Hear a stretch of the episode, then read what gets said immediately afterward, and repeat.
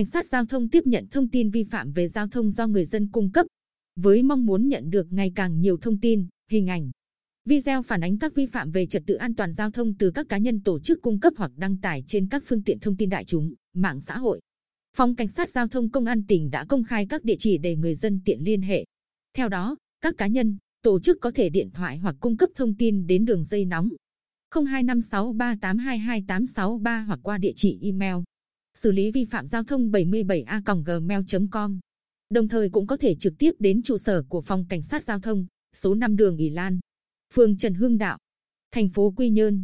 trạm cảnh sát giao thông Tuy Phước, quốc lộ 1A, xã Mỹ Điền, huyện Tuy Phước, thuộc phòng cảnh sát giao thông công an tỉnh để cung cấp thông tin, hình ảnh phản ánh các vi phạm về trật tự an toàn giao thông đường bộ. Đây là một trong những quy định mới tại thông tư 65, quy định nhiệm vụ quyền hạn hình thức nội dung và quy trình tuần tra, kiểm soát, xử lý vi phạm hành chính về giao thông đường bộ của cảnh sát giao thông. Theo đó, lực lượng cảnh sát giao thông ngoài việc phát hiện, xử phạt trực tiếp các hành vi vi phạm luật giao thông đường bộ của người điều khiển phương tiện tham gia giao thông, còn tiếp nhận xác minh thông tin hình ảnh phản ánh vi phạm trật tự an toàn giao thông đường bộ do tổ chức cá nhân cung cấp hoặc đăng tải trên các phương tiện thông tin đại chúng hay mạng xã hội. Thượng tá Ngô Đức Hoài, Phó trưởng phòng Cảnh sát Giao thông Công an tỉnh, cho biết, người cung cấp thông tin hình ảnh vi phạm về trật tự an toàn giao thông sẽ được bảo mật hoàn toàn nhưng người cung cấp thông tin phải chịu trách nhiệm trước pháp luật về tính xác thực của thông tin cung cấp.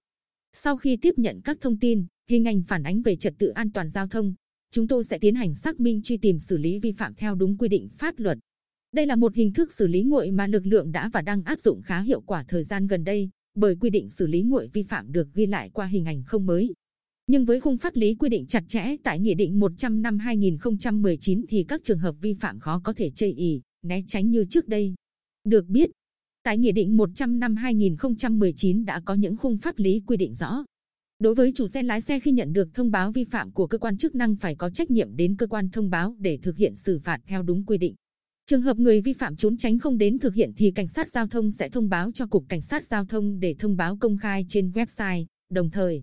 gửi thông báo cho cục đăng kiểm Việt Nam để khi chủ phương tiện đưa phương tiện đến đăng kiểm sẽ buộc chủ phương tiện phải thực hiện xong quyết định xử phạt mới tiếp tục cấp đăng kiểm theo quy định.